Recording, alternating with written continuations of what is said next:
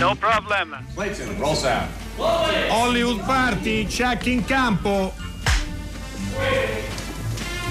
Action. Hollywood Party è la più grande trasmissione della radio dai tempi di Marconi.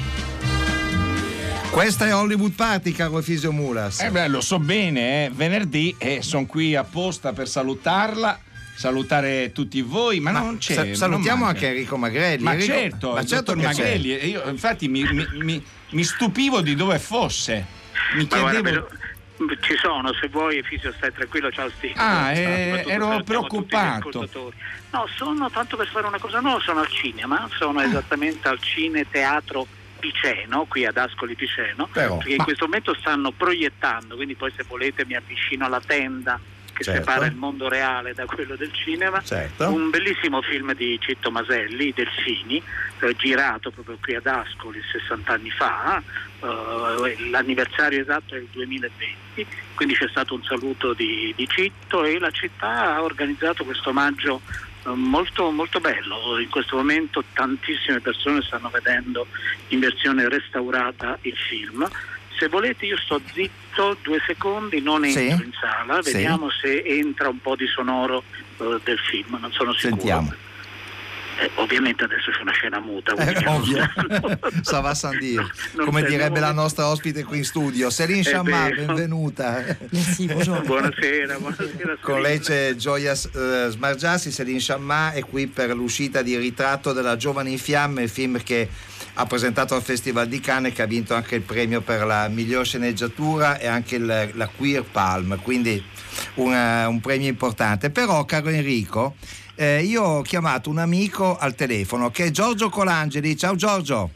Ciao Steve, ciao a tutti quelli che ci sono. Giorgio Colangeli. È una sorpresa. Buonasera dottor Colangeli, sono anche Efisio Mulas. Buonasera. La sorpresa è molto semplice, caro Giorgio Colangeli.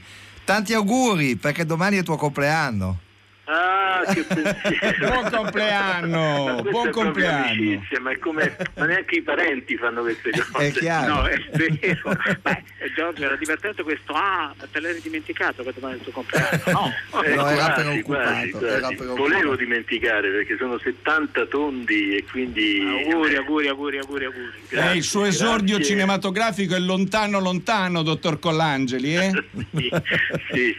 Bene, caro Giorgio. Allora, festeggia come solo tu sai fare e vieni a trovare presto. Tanti auguri davvero, Giorgio. Grazie. Ciao. E buon lavoro, buon divertimento, anzi. Allora, ciao a tutti, un abbraccio. Ciao Giorgio. Passiamo subito ai riferimenti 335 56 34 296 per inviare sms per noi, per la nostra ospite Céline Sciamma, per le altre ospiti che ci saranno dopo.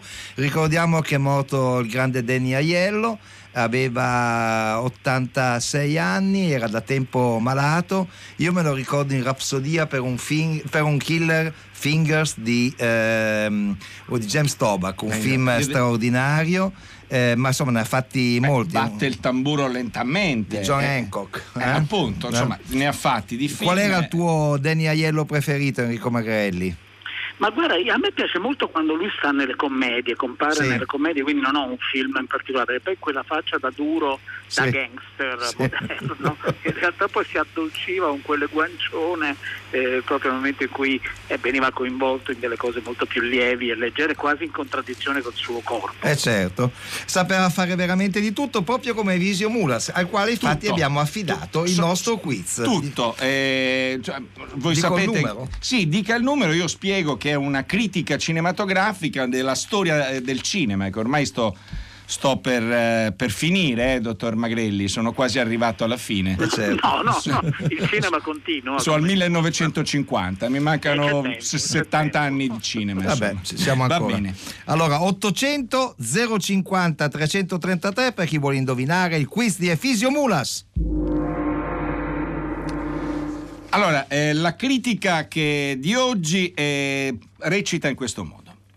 La grazia maggiore del film sta proprio per cominciare nell'ironia del titolo e della sua struttura narrativa, in quel far sospettare un sogno nel sogno.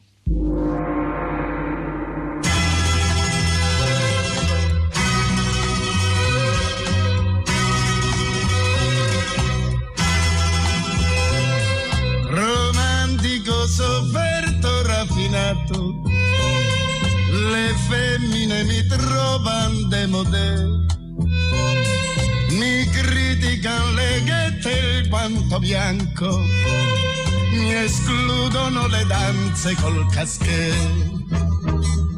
Sono l'ultimo dei belli, cosa ci posso fare?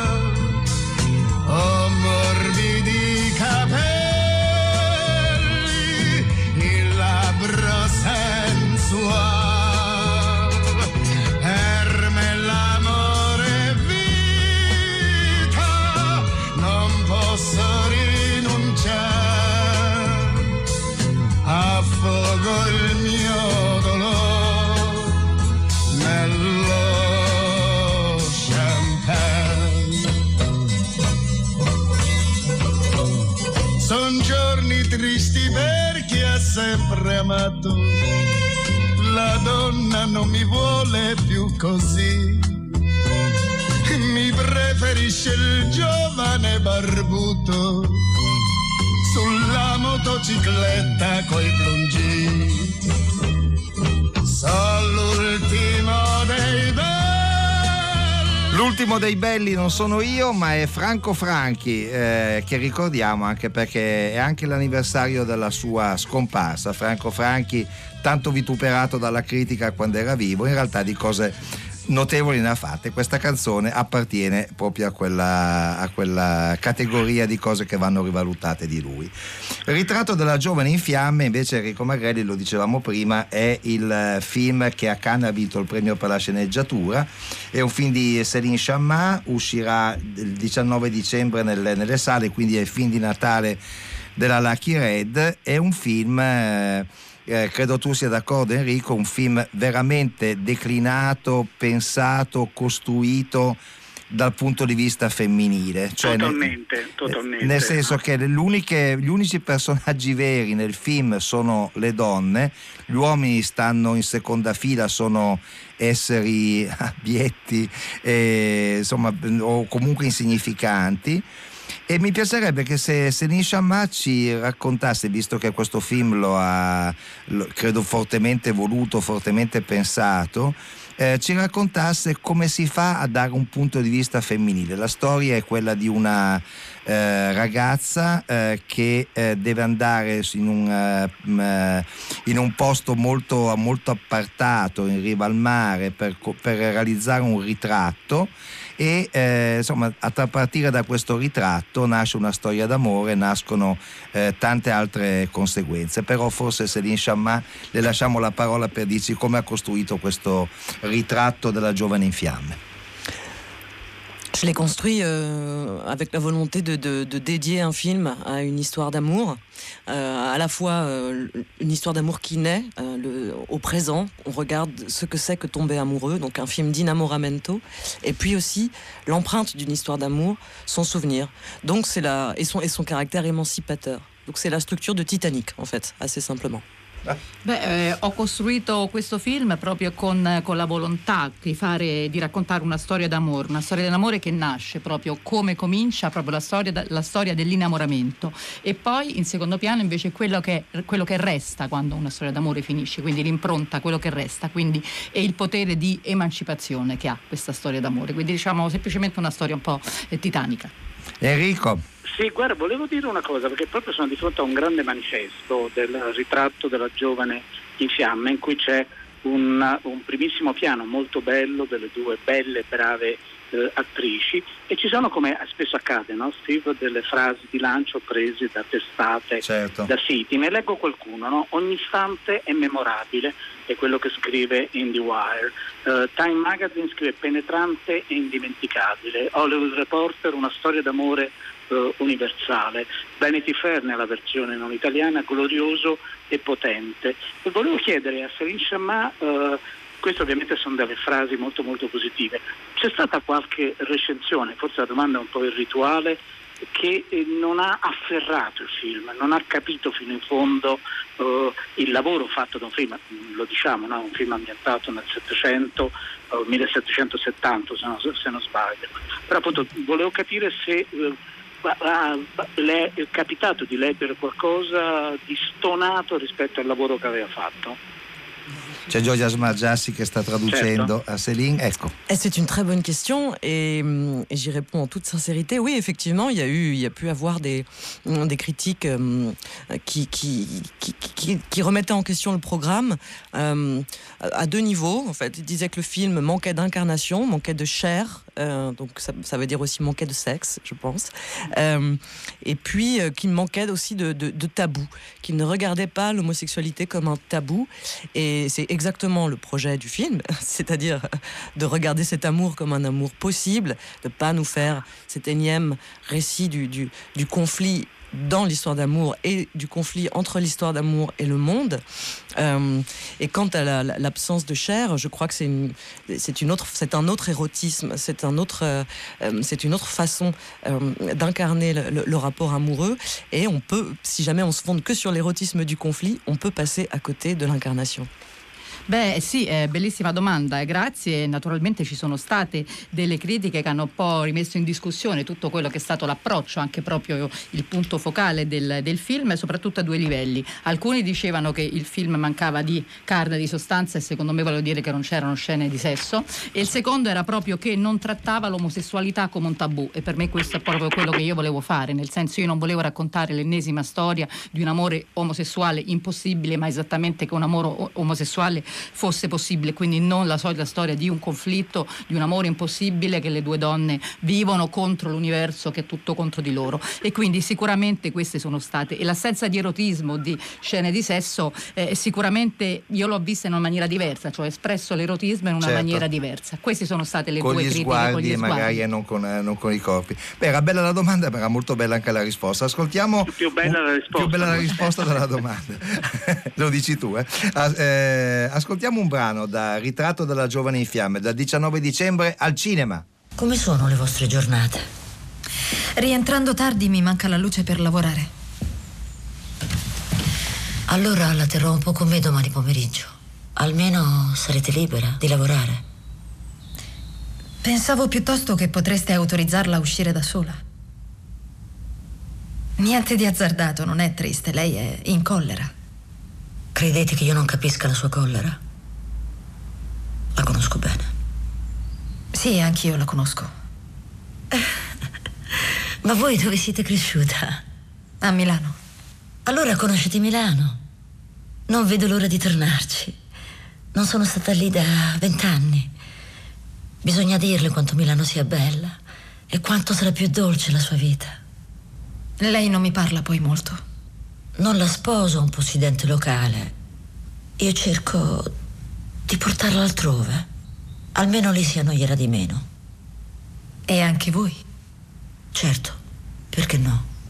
Io parto insieme a voi per la costa. Se niente vi obbliga a rientrare a Parigi, ho parlato di voi a un'amica che vorrebbe un ritratto. Grazie. Sarà un lavoro difficile, perché la mia amica è particolarmente brutta. È bruttissima.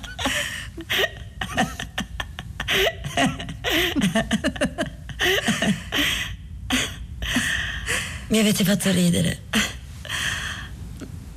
Non mi capitava da molto tempo. Non ho fatto nulla. Siete qui. Bisogna essere in due per essere allegri. Una sequenza decisamente di complicità femminile, quella che abbiamo ascoltato. Nel film c'è anche l'attrice italiana in questo momento più internazionale, cioè Valeria Golino. Io però volevo fare un'altra domanda a Céline Sciamma. Lei è stata, ha fatto dei film come regista, come sceneggiatrice, ha sceneggiato anche per altri, in particolare per André Téchiné, che è un altro regista che racconta a sua volta l'erotismo in maniera molto, molto personale. Mi piacerebbe sapere, nel vasto panorama del cinema francese, come Céline Sciamma colloca il suo cinema rispetto ai grandi maestri della Nouvelle Vague, a quelli successivi. Quali sono gli autori che sente più vicini alla sua esperienza?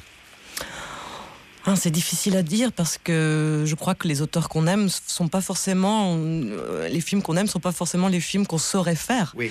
ou qu'on voudrait faire.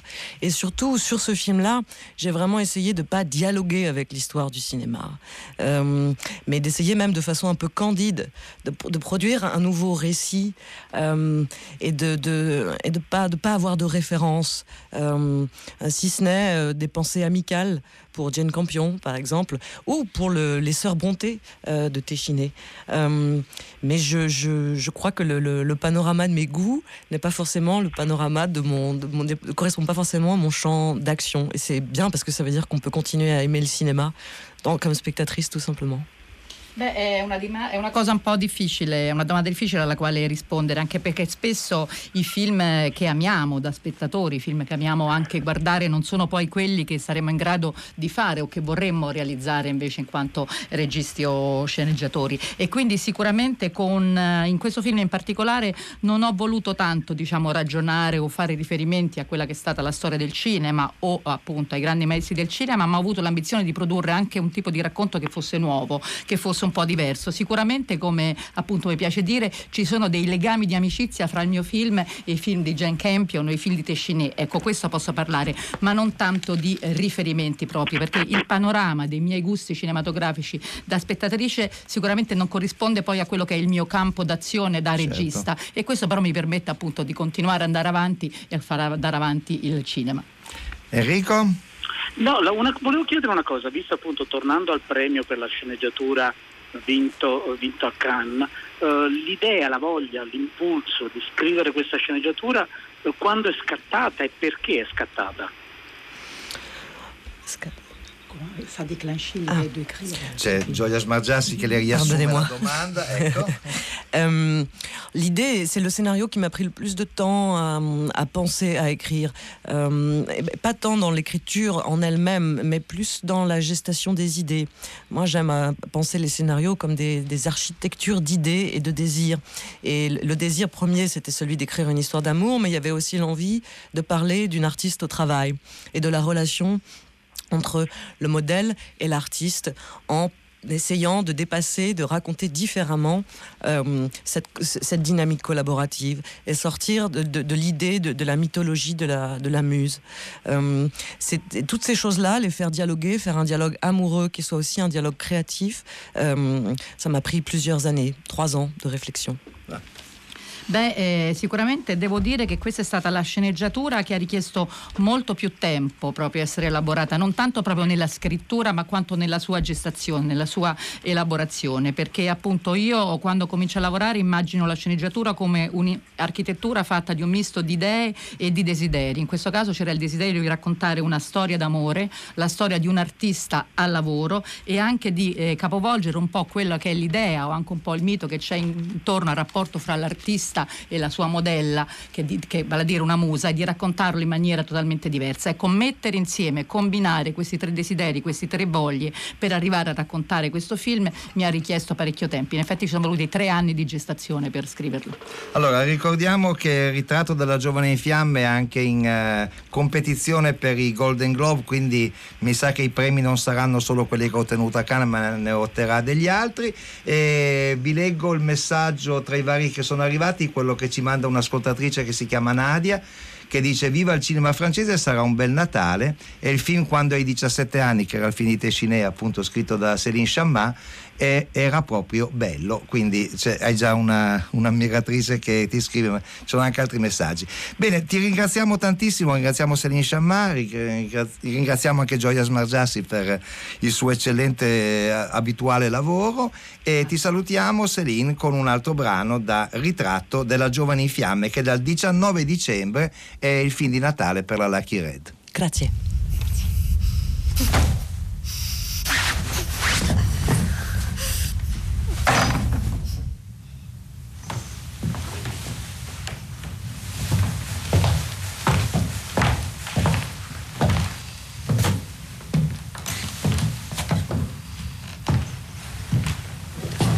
Non era abbastanza buono, lo migliorerò. Mi prendete in giro? Sono desolata. Non sarebbe piaciuto. Allora siete un incapace. Potete anche partire. Invece resterà. Poserò per lei.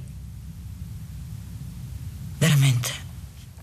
Allora, io chiamerei il secondo quiz, caro Mulas, ricordando il numero di telefono, che è un 800 050 333.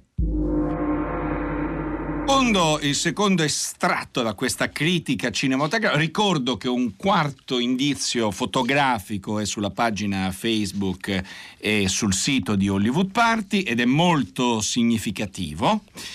Recita in questo modo: le proteste dello spettatore che non capirà dove sia il confine tra verità e gioco onirico.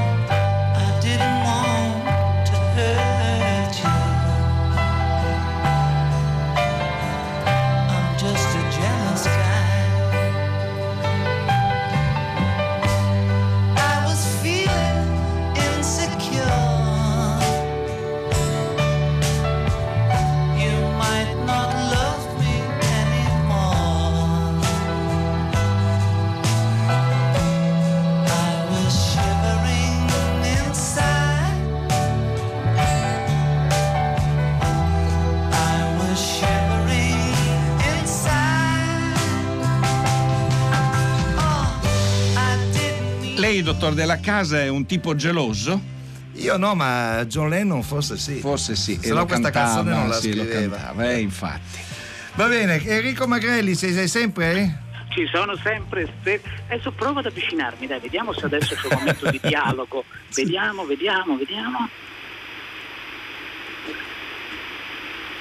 Siete riusciti a sentire qualcosa? Assolutamente no. No, è un momento in cui la voce narrante, che è quella di Anselmo, che è giovane, certo, inquieto, c'è sempre nel cinema italiano di quell'epoca c'è qualcuno che vuole andare via da dove sta, no? E vorrebbe lasciare Ascoli, ed è lui quindi il filo conduttore di questo film, ma magari ne parliamo dopo, naturalmente.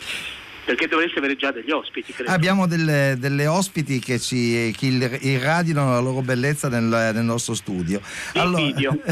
Allora, benvenuta Cinzia T.H. Torrini, ciao. Ciao. Una conoscenza che già più volte ci è venuta a trovare. Benvenuta anche a Lucrezia Massari. Grazie, ciao. E a Margherita Tiesi. Ciao. Ciao, che sono qui perché tutte e tre sono dei pezzi unici. Dico bene, Enrico? Dici benissimo, e poi in questa puntata in cui si passa dal ritratto della giovane in fiamme, queste sono giovani non in fiamme, però, vero Cinzia? No. Però è una serie che sta avendo successo sia su Rai 1 sia su Rai Play. Adesso ormai tutto va, anche noi siamo su Rai Play, questa è la cosa che mi sconvolge tutte le volte. Ma insomma la serie sta andando molto, molto bene. Hai mescolato attori di chiara fama con giovani attori e giovani attrici, Cinzia. È quella la cosa anche particolare di avere due pezzi grossi, che è Castelletto e Panariello, e in questo caso anche un Panariello diverso da come tutti lo conoscono, e dei ragazzi, delle giovani che ancora si stavano diplomando mentre stavamo lavorando, e che sono i pezzi unici, più la figlia Margherita, cioè Beatrice, la figlia di Panariello, che appunto hanno sono riuscita a interpretare così bene che le persone, il pubblico mi chiede: ma sono dei ragazzi veri di una casa famiglia? E dico no, sono degli attori, sì sì, perché sono, ognuno ha un suo particolarità, quindi sono ragazzi difficili, caratteriali, però la cosa incredibile è che molti spettatori mi scrivono e mi dicono: io mi identifico tantissimo in ognuno di questi ragazzi. Quindi ecco, scusami se ti interrompo, come hai ottenuto questo effetto di realtà, chiamiamolo così, no? In cui dei giovani attori, attrici, interpreti riescono ad essere scambiati per delle persone reali, come se fossero soggetti presi da un documentario? Ma ho lavorato molto sulla psicologia, molto anche con costumi, insomma, sui costumi, sulle acconciature, su i trucchi, insomma abbiamo veramente cercato di avvicinarci, e poi chiedilo anche a loro. No, c'è la ladra, qui abbiamo la ladra che nella quinta serata. Attenzione in redazione, mi raccomando. Sì, esatto. L'ho già detto all'inizio, occhio e portafogli non mi riesco a regolare. In realtà sì, ho lavorato molto anche e soprattutto in fase iniziale di lettura con Cinzia. Abbiamo iniziato a discutere molto poi dei personaggi, anche soltanto il portamento, il modo di parlare, come gesticola, come pensa, e poi da lì ognuno ha intrapreso un proprio percorso fino poi alle riprese. E poi, se posso aggiungere una cosa, io parlo da esterna del gruppo Pezzi Unici, però comunque un po' pazzi siamo anche noi, quindi Cinzia partiva da una buona base. Come papà, insomma. Tanto normale non può essere. Esatto. Quindi la base di follia sotto era, insomma, prometteva bene. Sì. Ma infatti è una serie che doveva comunque anche arrivare ai giovani, e devo dire questo riscontro c'è. E poi penso anche a questo padre, a me commuove molto questo padre così geloso, certo, della figlia, no? Quindi... Però ci sono, vero Enrico, che ci sono? Ci siamo. Ci sono, stai parlando di te, no? Io sono di tutte e due. Vabbè, allora ascoltiamo un brano da Pezzi Unici. Oggi è venuta Chiara a casa da me. Si è parlato di Lorenzo, era tanto che non si stava così tranquilli. Vorrei essere contento, invece... Ne ho fatto una carognata, Marcello. Una carognata. Una carognata l'ha fatta, ma la mia figliola. La se ne va di casa. Pronti conto per i 13. Ha preso un appartamento Piazza Puccini, mi pare. Capito? Dopo tanti anni di sacrificio, questo è il ringraziamento. Dice vuole la sua autonomia. No, lasciala fare, Marcello. C'ha 21 anni, non commette gli stessi errori che ho fatto io. Ma io lo so perché l'ha preso. L'ha preso perché vuole portarci il mancamentato lì. E se me la mette incinta? Se gli attacca qualche cosa? Allora la vuoi sapere una cosa? Secondo me la colpa l'è tua, Vanni. Fabbro. No, l'è tua. Perché se tu li lasciai in dove erano, tutte queste cose non succedevano, caro Vanni. Buona serata, Buona serata. Ciao. Ci si vede domani. Vai, scappa. Tanto la verità la ti insegue, ricordatelo. Magari non seguisse Marcello. Magari. È che mi spacco la testa. Per trovarla la verità.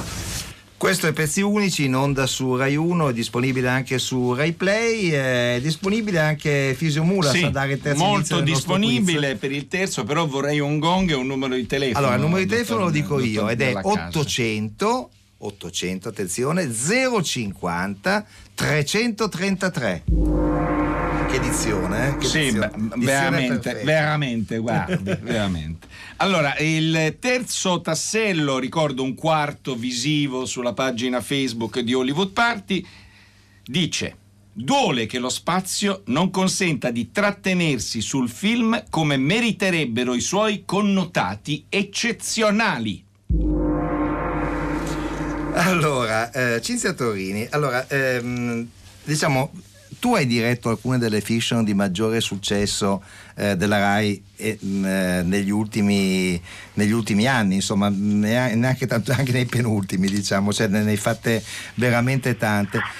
Mi sembra che l'evoluzione della fiction sia appunto sui temi che tu hai sottolineato prima presentando la serie Pezzi Unici, cioè una apertura anche a un pubblico più giovane, che presuppone anche che dentro ci siano dei personaggi come quelli che abbiamo appena ascoltato presentati, cioè dei personaggi che siano vicini alla gioventù, e una, come dire, attenzione a temi più direttamente sociali. E questa è la tendenza verso la quale si sta evolvendo la fiction?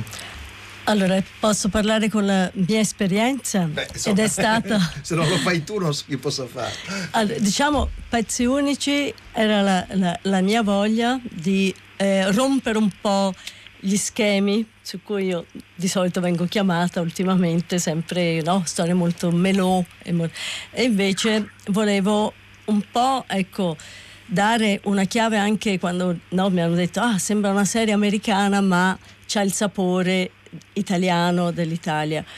Ecco, volevo fare qualche cosa di nuovo e quindi, ecco, affrontare anche il mondo dell'artigianato prima di tutto, perché la mia intenzione era quello di riaccendere proprio le luci sulla questo lavoro, la lavorazione creativa con le mani, che è per me importantissima, e se si perde, insomma, certo, è un dramma.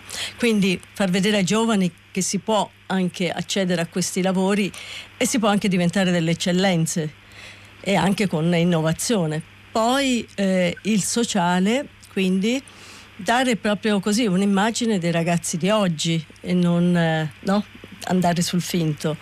Quindi non è stato semplice portarlo su Rai 1, è stata una sfida, ecco. Quella sì, però l'abbiamo vinta. Lucrezia Massari e Margherita Tiesi, avete una bella responsabilità sulle spalle, quindi attraverso voi che passa l'incontro con le generazioni più giovani. Siete voi che dovete veicolare questa attenzione. Ve la sentite questa responsabilità? Beh, sì, abbastanza. Sì, anche perché ci scrivono in molti sui social, Facebook, Instagram, sono in tantissimi ragazzi a scriverci e a dirci che si stanno immedesimando molto nei nostri personaggi, nelle nostre storie, nelle nostre vicende, e quindi sì, sentiamo assolutamente la responsabilità, ma è tanta anche la soddisfazione, perché comunque alla fine, insomma, vuol dire che tutti insieme siamo riusciti a raccontare una storia, esatto, a passare un messaggio. Sì, anche perché, soprattutto anche quando si è in fase proprio di approccio al personaggio, quando si gira, abbiamo bene a mente l'evoluzione della storia, del proprio personaggio, di tutto, ma non pensiamo mai effettivamente a come poi il pubblico potrebbe riscontrare. È l'ultima cosa alla quale si pensa, e invece poi è la prima che ti ritorna, certo, ed è una grande soddisfazione. Posso chiedere una cosa, certo, a Cinzia? Cinzia T.H. Torrini, bisogna sempre dire nome e cognome, quasi sempre. No, perché appunto siamo in radio, ci rimproverano, infatti Cinzia come fossero amici. Ho l'impressione, però vorrei da te, sicuramente mi sai aiutare in questo, che la serialità, le fiction, chiamiamola come vogliamo, possono essere proprio dei laboratori nei quali dei giovani interpreti, delle giovani interpreti affinano il mestiere, e poi dovrebbero, speriamo, passare al cinema, no? Cioè, un tempo molti degli attori, magari i registi, andavano a pescarli a teatro, ora pare che non ci vadano molto di meno. Può essere questo, appunto, proprio come dicevo prima, un laboratorio, una scuola, uno stage lavoro, però, da cui possono nascere nuovi talenti?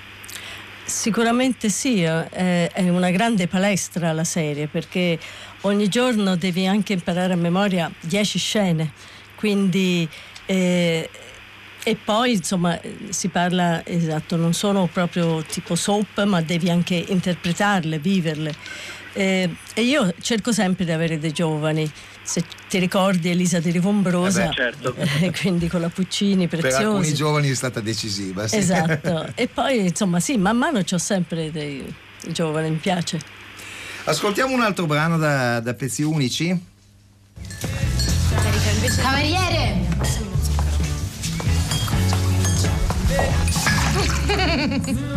Ancora Rapo, ma non ci posso credere. Ogni volta ti ci frego. E dai, Sara. E io? E io? Lapo, vai a prendere una scopa. Senti, non siamo all'asilo, Sara, eh? Ricordatelo ogni tanto. Oi, Lapo, va tutto bene? Senti, pare se non te la senti non sei obbligato. No, me la sento. Vai. Linda è uscita. Oggi viene qui. Non ci dite niente, deficienti? Oh, ma che succede? Mi fate capire anche a me? Niente, Sara. La mamma di Lapa è uscita dalla comunità, oggi viene a trovarlo. Lui è un po' nervoso, tutto qui.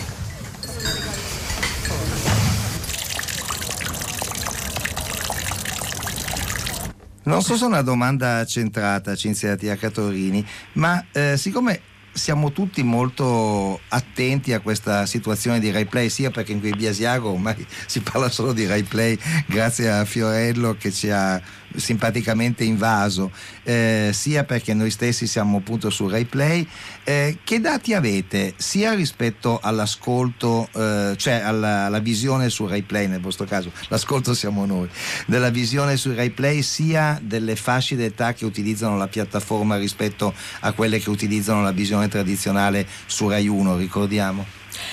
Guarda, proprio ieri eravamo a un evento, proprio noi tre, e era pieno di ragazze che lavoravano, sì. e giovanissime, e tutte, insomma, hanno riconosciuto loro, mi conoscevano a me, eccetera, tutte però lo guardavano su Rai Play. Quindi ragazzi, i giovani lo guardano su Rai Play, però in questo caso è incredibile, lo guardano insieme ai genitori. Quindi molti genitori mi dice è la prima volta, perché di solito sono i figli che se ne vanno con l'iPad, no? Certo, nelle altre stanze, certo. Lo vediamo insieme, quindi se lo vedono alle ore che gli pare, anche perché iniziano un po' tardi, quindi le persone, chi va a lavorare deve andare a dormire, chi va a scuola idem, e quindi insomma sì, non abbiamo dati esatti, però ho saputo che già la prima serata un sacco di persone si era accesa contemporaneamente e quindi sì, insomma devo dire che Rai Play funziona. Funzionano anche i delfini, Enrico? Funzionano benissimo, sono ancora mancano 20 minuti, non mi avvicino più alla sala. Questa gag due volte va bene. Sì, adesso la terza la risparmiamo ai nostri ascoltatori. Sì, film finisce siamo a 20 minuti dalla fine, e se vuoi racconto un po' di cose. Beh, certo, assolutamente. Sì. Nel senso che i delfini, forse molti dei nostri ascoltatori lo sanno, è un film del 1960 ed è il terzo lungometraggio di Citto Maselli.